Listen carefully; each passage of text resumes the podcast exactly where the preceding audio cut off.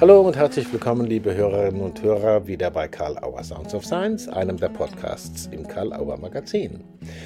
Unsere heutigen Gäste sind Franziska Stiegler, sie ist Fachreferentin beim Bundesministerium für Arbeit und Soziales, und Thorsten Groth, Organisationsberater, Autor und Geschäftsführer von Simon Weber Friends. Es geht um den Wahnsinn der Organisation und wie man ihn mit Niklas Luhmann verstehen kann. Und zwar wirklich verstehen. Niklas Luhmann verstehen heißt gute Bilder haben Michael Hüter hat in einem wunderbaren Kalender, bei dem unter anderem die beiden Interviewpartner Franziska Stegler und Thorsten Groth beteiligt waren, in herrliche Bilder und in wirklich lustige Karikaturen umgesetzt. Jeder erkennt sich darin wieder, aber bevor ich darüber zu viel erzähle, hören wir Thorsten Groth und Franziska Stegler zu. Wie kam es zu, wie interessant, den Wahnsinn der Organisation verstehen mit Niklas Luhmann als Kalender mit wunderbaren Zeichnungen und guten Erklärungen der systemischen Hintergründe. Ja, hallo und herzlich willkommen, Franziska Stiegler und Thorsten Groth beim Gespräch mit Karl Auer Sounds of Science über ein spannendes Projekt, das jetzt seinen Abschluss gefunden hat und handelbar sein wird. Franziska, ich grüße dich. Hallo. Hallo Matthias. Hi Thorsten. Hallo Matthias. Also die Gäste sind Franziska Stiegler, sie ist Referentin beim Arbeitsministerium in Berlin. Richtig. Und Thorsten Groth, unter anderem Geschäftsführer von Simon Weber Friends, bekannter Richtig. Autor von 60 Geboten, von 66 Geboten, Entschuldigung. Und dich treffe ich gerade an wo, wenn ich fragen darf? In Heidelberg. Ich gebe gerade einen Aufbaukurs Systemische Organisationsberatung. Okay. Ja, also, wie steigen wir ein? Es geht um den äh, Kalender, ähm, den wir zusammen entwickelt haben. Und das begonnen hat es vor fast drei Jahren, Franziska. Die Frage ist, beim Januar 2020 waren wir zusammen bei Fritz Simon. Und du hattest eine spannende Idee.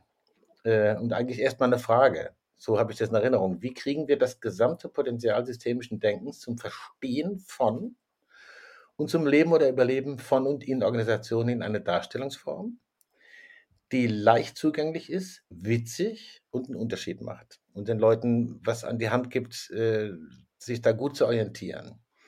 Wir haben angefangen zu hören, Thorsten kam dann dazu, Daniela war Pflug, Stefan Günther, Stefan brachte Michael Hüter mit, den Zeichner. Gute Entscheidung, wie wir wissen.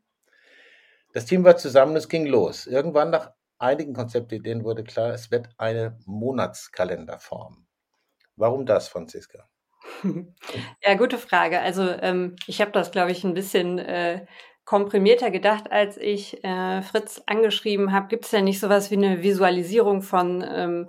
Systemtheorie, weil ich gemerkt habe, ich bin ja, ähm, also ich habe eine Weiterbildung gemacht bei Simon Weber Friends, aber ähm, habe oder arbeite sozusagen meinen Alltag in Organisationen und ähm, merke immer wieder, es ist gar nicht so einfach, ähm, diesen Blickwinkel irgendwie den Leuten, mit denen ich so arbeite, ähm, näher zu bringen. Da habe ich gedacht, wäre das nicht nett, wenn man denen einfach mal eine Visualisierung hinlegen könnte und dachte eigentlich, ich kriege einen super Tipp und damit hat sich das gegessen.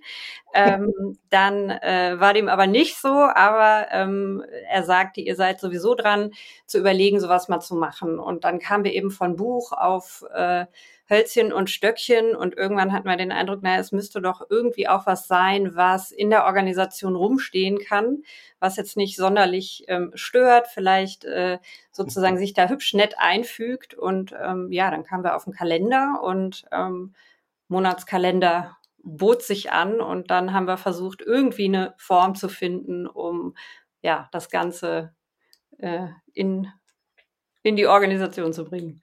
Genau. Wir waren ja beide, also der Fritz hatte den Gedanken ja auch schon mal und wir waren beide dann sehr angetan davon, das umzusetzen. Jetzt ist, du hast schon gesagt, Monatskalender, das ist die Struktur 12, nenne ich es jetzt mal. Woran orientiert man sich jetzt? Das ist eine wichtige Frage, wenn man sich für die Struktur entschieden hat. Thorsten, woran orientieren? Wie kam es denn zu den Entscheidungen für die Themen und deren Abfolge und überhaupt zu der ganzen, zum, zum Aufbau? Na, man hat ja immer ein großes Selektionsthema, ein Auswahlthema, wenn man sich mit äh, so etwas beschäftigt. Und äh, das ist äh, eine Chance ja auch. Und über den Monatskalender und übrigens alle, die den kaufen werden, wir haben auch weit mehr als nur zwölf Blätter, weil wir haben auch noch ein paar Überraschungen parat, aber wir verraten ja nicht alles. Mhm. Ähm, äh, kommt man dann dazu zu sagen, worauf fokussiert man sich? Und wir haben zwei Fixpunkte identifiziert. Das eine ist eine Theorie, die ähm, die Bandbreite aller Organisations- und Führungsfragen darbietet. Und da sind wir zur Luhmannschen Systemtheorie gekommen. Und das Zweite ist, ähm, wir haben ja lang und viel untereinander diskutiert und da war es ja auch gut, dass wir eine Fülle an Autorinnen und Mitdenkerinnen hatten. Ähm, mhm. Was sind eigentlich die relevanten Szenen innerhalb der Organisation? Was sind eigentlich die Situationen, die alle irgendwie ein bisschen kennen, die irgendwie für Organisationen stehen, die, die oftmals als Witz erzählt werden, die oftmals in der Kantine erzählt werden hast du schon gehört das und ach, die da oben und jetzt erzähl doch mal und äh, das kann doch gar nicht sein, was die da eigentlich alles immer entscheiden, wenn die uns mal fragen würden. Also wir haben so ganz typische Situationen auch gesucht und das ja. haben wir dann zusammengebracht mit Michael Hüter, der zugehört hat und der, ich glaube, hunderte na, von Skizzen ge gezeichnet hat. Und mhm. wir haben immer wieder ausgewählt und haben gesagt, was sind denn jetzt die relevanten Punkte und sind dann entlang bestimmter Organisations-, Entscheidungs- und Führungsfragen auf die Struktur gekommen, die es jetzt geworden ist. Mhm.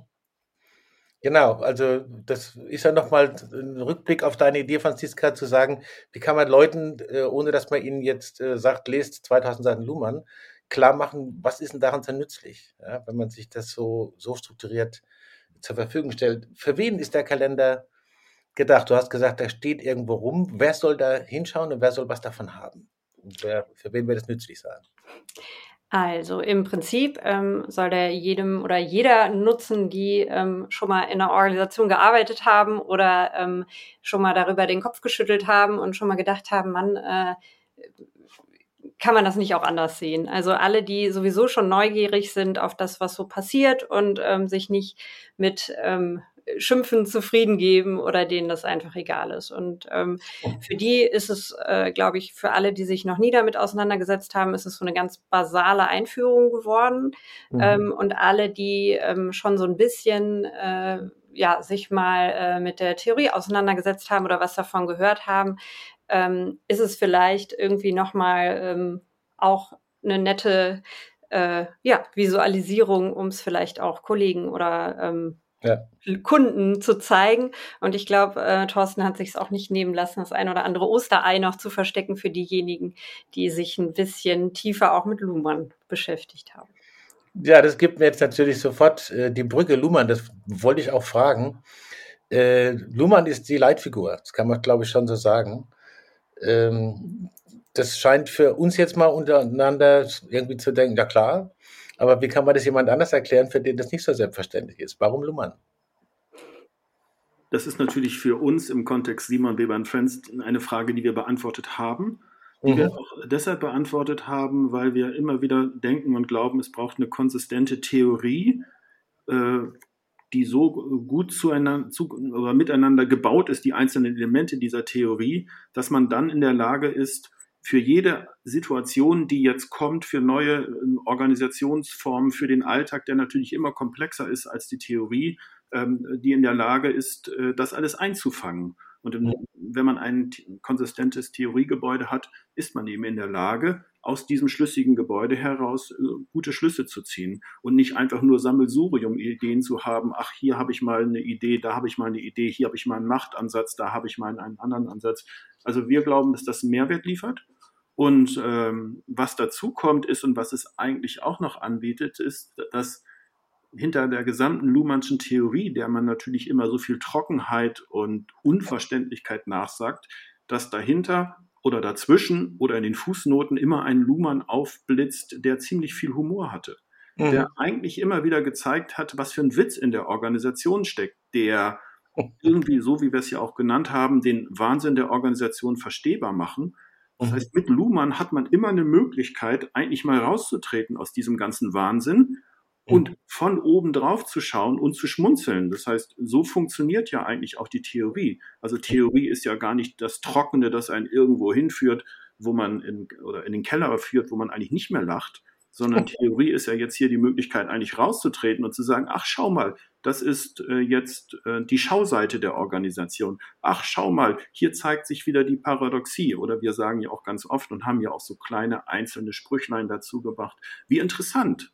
Mhm. Hier zeigt sich schon wieder das gleiche Muster. Und das mhm. ist das, was wir erzeugen wollen, dass auch Personen, die diesen Kalender sehen, die davor stehen, anfangen können, mit Kollegen, mit sich selbst ein bisschen zu lachen und aus der Situation rauszutreten. Wenn das gelingt, dann äh, hat Theorie etwas geleistet und dann hat der Kalender etwas geleistet. Ich sage natürlich, äh, und ich bin da ganz objektiv, wirklich, es ist absolut gelungen.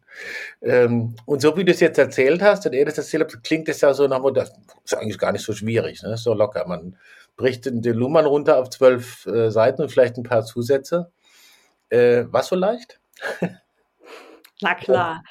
Äh, nee, überhaupt nicht. Und äh, natürlich haben auch wir erfahren, dass es äh, auch in einer Gruppe mit verschiedenen Leuten, die aus unterschiedlichen Kontexten kommen, verschieden denken, in verschiedenen zeitlichen Einbindungen leben, nicht ganz so leicht ist.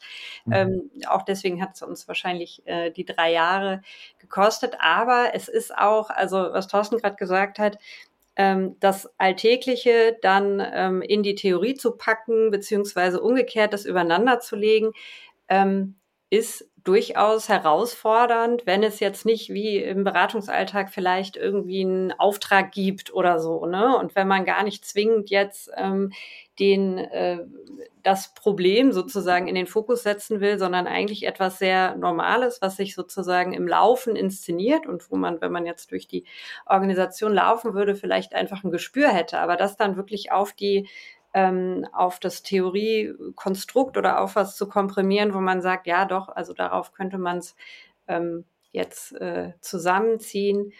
War gar nicht so einfach, aber also mhm. ich merke, ich habe total viel gelernt, auch nochmal, auch äh, tatsächlich ähm, äh, mir viele Sachen von Luhmann kann man ja nicht nur lesen, kann man auch angucken ähm, mhm. in verschiedenen Videos. Es ist, ähm, ja, also hat sich durchaus gelohnt, die drei Jahre. Hm. Thorsten hat es angesprochen, da will ich nochmal drauf eingehen, bevor ich noch eine kleine ernste Frage hätte. Aber jetzt nochmal die Frage des Witzes und des Humors, ja. Also tatsächlich ist es ja auch so, wenn man genauer reinguckt, ist der Luhmann selber und auch sein theoretischer Entwurf äh, sehr humorig oder gibt eine ganz andere Form von Humor. Keinen, keinen irgendwie auslachenden, sondern einen einsichtsfördernden. Kann man das so sagen? Oder du hast auch mal Bateson irgendwann erwähnt, äh, Thorsten, äh, was ist das mit dem Humor? Was macht, was macht guten Humor aus bei solchen komplexen Angelegenheiten, die die Leute täglich erleben? Man muss äh, zurückgehen und sagen, wann und wie funktioniert eigentlich Humor? Und Humor und jeder Witz funktioniert ja dann, wenn äh, in dem Witz und, in, und beim Beobachter zwei Ebenen auseinandergezogen und wieder zusammengebracht werden. Mhm. Ganz allgemein gesprochen. Das heißt, du siehst einen Alltag und äh, du siehst noch was anderes und beides bringst du, beides bringst du im, im Witz zusammen. Das heißt, wenn man jetzt über den, ähm, also früher zumindest noch, der Ostfriesenwitz, also heutzutage macht man das vielleicht nicht mehr so über Kulturgruppen, über, äh, über andere Gruppen. Das heißt, solche Witze funktionieren ja nur dann, wenn man irgendwie eine, ein allgemeines Prinzip hat und die Situation dazu denkt und darüber lachen kann. Und insofern lernt man ja eine ganze Menge über solche Witze und äh, das ist das, was wir jetzt auch zum Thema Organisation zusammengebracht haben. Mhm. Der Bezug zu Gregory Bateson ist insofern ganz spannend, weil Gregory Bateson über die gesamte Theorie des Spiels äh, und über die Rahmentheorie gearbeitet hat und gesagt hat, an sich sind die Leute dann in der Lage, spielfähig zu sein und die Situation gut lesen zu können, wenn sie die Situation erkennen und den Rahmen erkennen. Und das ist etwas, was wir glauben, was vielen in Organisationen verloren geht. Das heißt, sie arbeiten, weil sie arbeiten und sie sind gefangen und sie sind empört von der Organisation und sie empören sich über die da oben und die da oben empören sich über die da unten äh, und äh, Kunden äh, sind diejenigen, die stören. Das heißt, ne, ist ja so. Also, wir alle reden so äh, und ähm, Kantinengespräche laufen ja oftmals auch so. Aber mhm. mal einmal rauszutreten und zu sagen, ist das nicht so, dass wir hier immer wieder ein Muster erleben, dass man sich immer wieder über die da oben beschwert oder dass man sich immer wieder über die da unten beschwert? Aber warum gibt es das eigentlich seit 100 Jahren? Warum können wir, wie jetzt auch in dem Kalender, bestimmte Szenen identifizieren, wo jeder sagen kann, ja, so ist es auch bei uns. Mhm. Und wenn man jetzt ein bisschen überhöht idealtypisch von dem Ziel dieses Kalenders spricht, dann wäre das sicherlich etwas, wo wir sagen, so ein Kalender kann Anlässe geben, mal über diesen Witz auch zu reden und sich selbst nochmal neu kennenzulernen, auf eine Art über sich zu lachen, aber sich selbst auch manchmal auch zu erkennen und zu sagen, müssen wir das eigentlich noch fünf Jahre so weitermachen oder sollten wir vielleicht nicht doch mal was ändern, bevor wir jetzt immer nur in der Kantine darüber lästern? Mhm. Franziska, du lachst. Ist es getroffen aus deiner Sicht? Ja? Ja, absolut. Also ich finde, es hat äh, sozusagen immer auch noch eine andere Ebene, so diese demütige, staunende Ebene eigentlich über die Phänomene. Das ist dann irgendwie, also das wird ja, es wird lustig, wenn man sozusagen überspitzt. Und dann finde ich, kommt als nächster Punkt immer, dass ähm, man irgendwie davor steht und erstmal wahrnimmt, was dafür eigentlich alles passieren muss, damit das jetzt hier funktioniert. Und mhm. ich glaube, das ist auch so die, die Grundhaltung, ähm, die der Kalender so ein bisschen ausstrahlen soll. Mhm. Und ähm, ja, das macht doch ein bisschen leichter alles. Ja, wir, wir haben, und ja? wer, wer dann den Kalender kauft, der wird sehen, wir, werden, wir haben Personen, die haben paradoxe Aufträge. Sie müssen eigentlich zwei Sachen machen, die sich gegenseitig ausschließen. Sie kommen mit dem rechten und mit dem linken Arm nicht hin und jemand anderes sagt, mach es eigentlich. Mach es doch mal, mach es doch richtig. Oder wir werden, äh, man wird Personen sehen, die sich gegenseitig beobachten aus der Organisation äh, in der Badeanstalt, während der Kunde nicht beachtet wird und zu ertrinken droht. Das heißt, solche Situationen, solche Situationen kennen, ja. kennen doch alle. Man beschäftigt sich mit sich selbst und der, der Kunde gerät aus dem Blick. Oder ja. wir sagen zu jemandem, er soll etwas richtig machen und dabei, wenn er beides gleichzeitig machen sollte, funktioniert es gar nicht. Das mhm. heißt, so sich zu erkennen und die Organisation in ihren Grundzügen auch mhm. nochmal kennenzulernen, das ist das, was sich was sich durchzieht. Oder wenn ich mich noch an ein weiteres Bild hier erinnere und das hier hervorheben kann, wie schafft man das eigentlich, dass jedes Jahr das gleich, der gleiche Wahnsinn wieder von vorne beginnt? Äh, Ende des Jahres, ein bisschen können wir vielleicht schon mal verraten, Ende des Jahres und im nächsten Jahr sagen wir, im nächsten Jahr wird es doch aber anders. Vielleicht geht es einigen auch persönlich so, mir geht es schon seit 40 Jahren so, dass ich denke, aber im nächsten Jahr mache ich das mal anders. Und dann wird es doch wieder gleich. Und sich darüber mal zu unterhalten, das äh, haben wir in die Szenen reingepackt. Und auf der Rückseite kommen, kommen tatsächlich Theorieerklärungen. Es kommt auch immer mal ein passendes Luhmann-Zitat. Insofern, man lernt nebenbei auch ein bisschen mehr über systemische Organisationstheorie. Und man lernt sich selber kennen, dass das wirklich verständlich ist. Das geht. Man kann das verstehen. Das, das finde ich einen großen, großen Gewinn, wie ihr das hingekriegt habt. Äh, das so, äh, weil es für große Organisationen, für kleine Organisationen, für Leute in unterschiedlichen Organisationstypen, diese Muster kennen wir und man sich zutrauen zu sagen, ich verstehe das. Und der Kalender hilft es zu verstehen. Noch zwei kurze Sachen bitte ich euch. Äh, das eine ist, ich meine, wenn man den Kalender jetzt anguckt, über den ganz normalen Wahnsinn, ist der Wahnsinn ja jetzt nicht erst drei Jahre alt. Ich rede jetzt von den ganzen Krisenjahren, diesen spezifischen Krisenjahren, die wir jetzt hinter uns haben. Eigentlich ist es ja schon viel älter, äh, weil der Wahnsinn, den gibt schon so lange. 40 Jahre hast du gesagt, Thorsten. Äh, was ist ähm, jetzt trotzdem in den Situationen, in denen wir jetzt sind, noch irgendwie spezifisch? Was fällt euch besonders auf? Und würdet ihr sagen, wenn nicht, dann nicht, äh, jetzt ist nochmal besonders gefragt, mit diesem Blick auf bestimmte Situationen zu schauen, wie sich die drei Jahre, die wir jetzt hinter uns haben und ein paar noch vor uns, äh, so ausdrücken in Organisationen, wo systemtheoretisches, witziges Denken so nützlich ist. Irgendwas mhm. Spezifisches?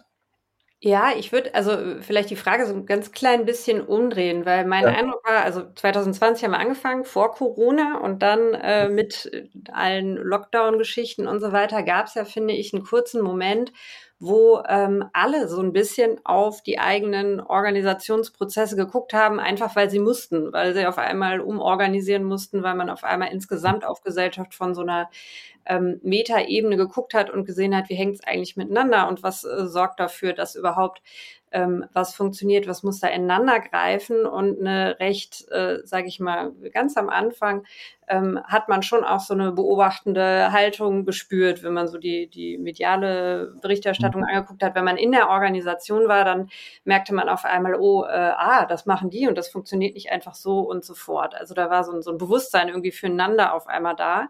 Mhm. Ähm, mit äh, sozusagen allem, was sich dann wieder ähm, einspielt oder ähm, wieder normaler wird, ähm, hat das ein bisschen wieder abgenommen. Aber ich habe schon den Eindruck, jeder oder jede, die das ähm, jetzt so erlebt hat die letzten Jahre, hat das, äh, also hat zumindest schon mal eine Idee davon bekommen, wie es ist, wenn man einmal raustritt.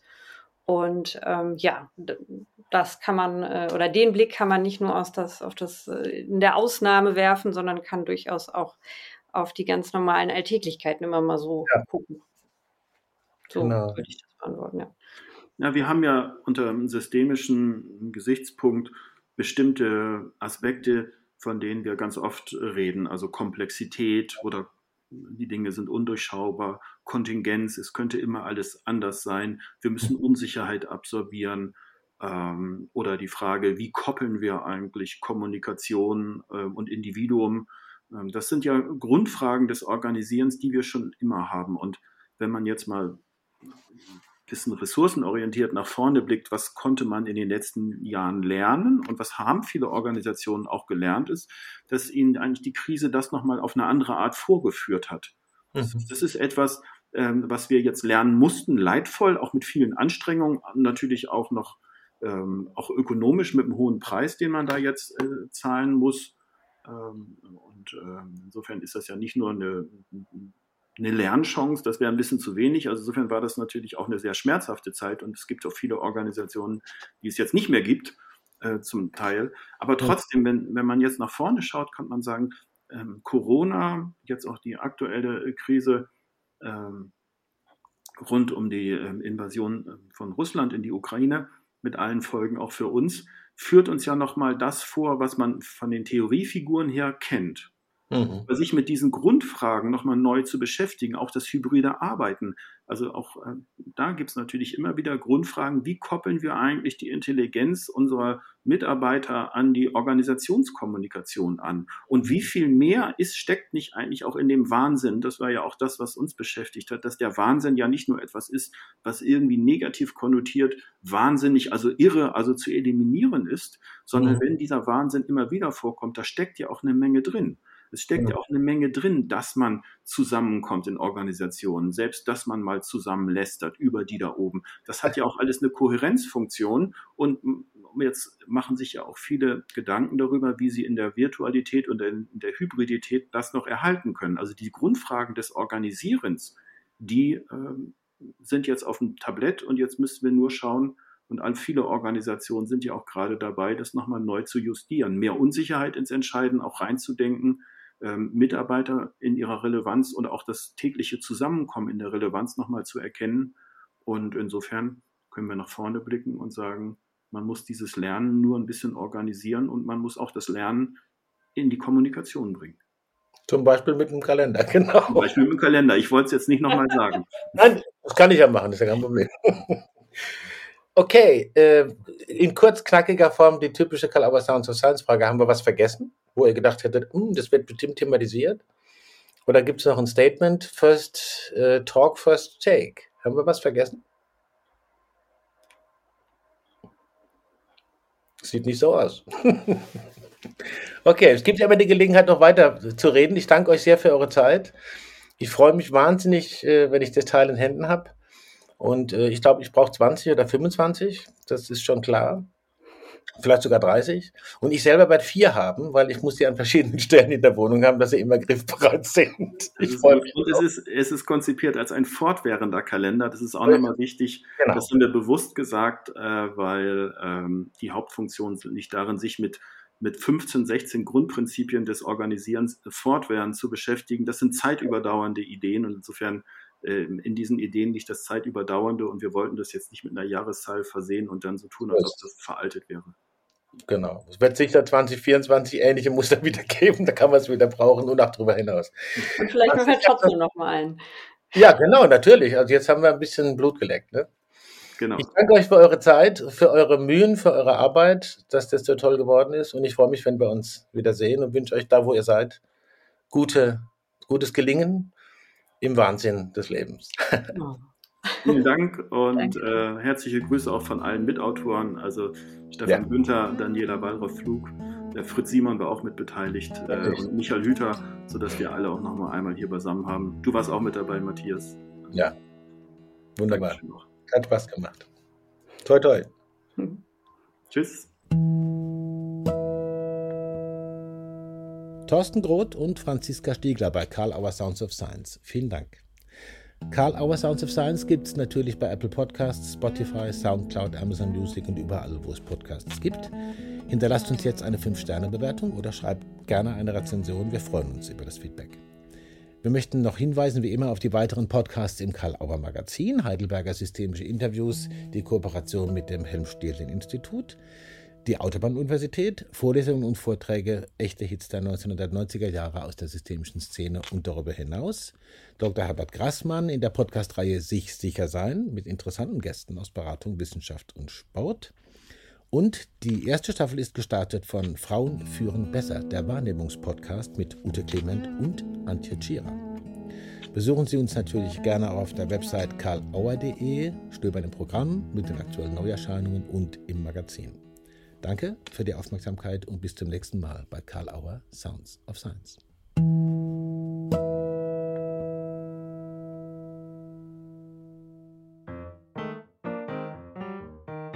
Hallo, hier sind Ute Clement und Antje Schierer mit Frauen führen besser, dem Wahrnehmungspodcast im Karl Auer Verlag. Wir sind beide Systemikerinnen, Bergfreundinnen und Aktivistinnen.